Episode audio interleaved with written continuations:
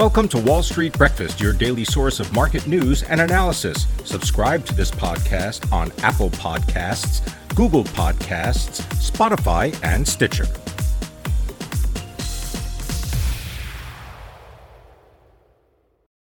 Good morning. Today is Tuesday, January eleventh, twenty twenty-two. I'm Pim Fox. Our top stories include private insurers are set to pay for COVID nineteen testing, the I R S faces a backlog, and it was a banner year for Rolls-Royce cars. Those stories and more coming up, but first, let's check markets. Equity futures are higher, with S and P five hundred futures showing a gain of four-tenths of a percent.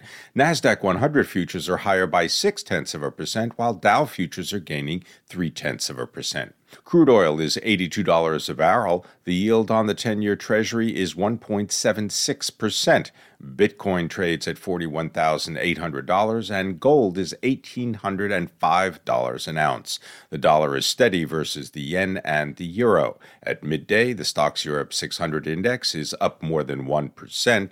In Asia, stock markets were mostly lower. Japan's Nikkei two twenty-five fell nine-tenths of a percent, while Hong Kong's Hang Seng index was flat. In mainland China, the Shanghai Composite Index dropped seven-tenths of a percent.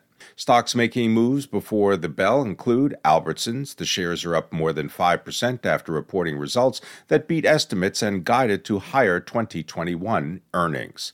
Illumina shares are up almost four percent after posting earnings late Monday that beat analyst expectations. Perkin-Elmer shares are up more than one percent after saying that its fourth quarter performance will likely be stronger than the company had previously forecast. And shares of electric truck startup Rivian Automotive are down more than two percent pre-market after the Wall Street Journal reported that Chief Operating Officer Rod Copes left the company last month and that production of vehicles fell short of estimates in twenty twenty-one. Coming up today, the Senate Banking Committee conducts a hearing on the renomination of Jerome Powell as chairman of the Federal Reserve for another four-year term. Now our top stories. Private insurers will have to cover the cost of over-the-counter COVID nineteen tests beginning Saturday under a Biden administration plan that aims to make it more affordable for people to screen for infections and limit the spread of the Omicron variant.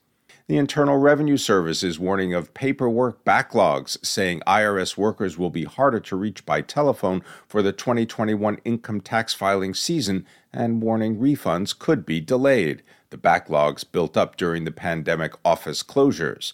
New tax benefits and programs over the past two years are also complicating processing. And luxury car maker Rolls-Royce said it sold a record number of vehicles last year. The B M W-owned company posted sales of more than five thousand vehicles during the year. That's up nearly fifty percent compared to twenty twenty and the highest in its history. Growth was led by China and the Americas, which each accounted for about thirty percent of total sales. In other news, Jefferies Financial Group has alerted employees to cancel all work-related travel plans as the Omicron variant continues to spread. The recent impact of Omicron on the U S supply chain has caused grocery prices to increase and could soon affect the supply of meat and eggs. That's according to the billionaire chief executive of Gristedes, John Katsimatidis. The Northeast in particular is seeing the price of various products, including eggs, poultry, and beef, go up because of low supply and high demand. A study in Singapore showed people who received the Moderna vaccine had the lowest COVID death rate. Pfizer said it's developing a hybrid vaccine that combines its original shot with a formulation that shields against the Omicron variant. Moderna announced eighteen point five billion dollars worth of advance purchase agreements for the company's vaccine. That's up from seventeen billion dollars in November. The company also plans to unveil an Omicron-specific booster vaccine in the fall of twenty twenty-two. Novartis will seek expedited approval for its COVID nineteen drug developed with biotech group Molecular Partners after strong results from an early trial showed it could help treat the disease. Richard Clarida, the vice chair of the Federal Reserve, who has come under fire for making trades during the financial crisis brought on by the pandemic, announced that he will resign from the board effective on Friday. Video game maker Take-Two Interactive, the company behind the popular Grand Theft Auto series, has agreed to a nearly thirteen billion dollars deal to buy mobile gaming specialist Zynga, the maker of FarmVille and Words with Friends. Aptiv said it has reached an agreement to acquire the software company Wind River from T P G Capital for more than four billion dollars in cash. Wind River makes edge-to-cloud software for the aerospace and defense, telecommunications, industrial, and automotive markets. K K R has approached Saudi Arabia's sovereign wealth fund as it seeks co-investors to join in its proposed acquisition of Telecom Italia. C V S Health raised its twenty twenty-one earnings range and backed its twenty twenty-two guidance. Nokia upgraded its financial guidance for twenty twenty-one, and Danaher said it expects fourth quarter revenue come in above its earlier guidance. Shares of Abercrombie and Fitch jumped more than six percent late Monday after the retailer said it expects fiscal twenty twenty-one net sales to be between nineteen and twenty percent higher than its twenty twenty net sales. Crocs estimated that its revenue grew by two-thirds last year compared to twenty twenty, while sales surged more than forty percent in the fourth quarter of last fiscal year. Big Lots shares fell seven percent in after-hours trading Monday after the discount retailer cut fourth-quarter financial projections, citing a sales slowdown since early January. Apple is said to have held substantial talks with Major League Baseball about broadcasting games next season on Apple T V plus. The package M L B is selling is the weekday national games recently given up by E S P N. Major League Baseball has also spoken with Amazon as well as Barstool Sports about broadcasting games. Backmarket, an online marketplace that sells refurbished iPhones and other electronic devices, has raised funding that boosts its valuation to nearly six billion dollars. Car-sharing marketplace Turo has publicly filed for its initial public offering. And Eric Schmidt, the former chief executive of Google, has paid sixty-five million dollars for Enchanted Hill.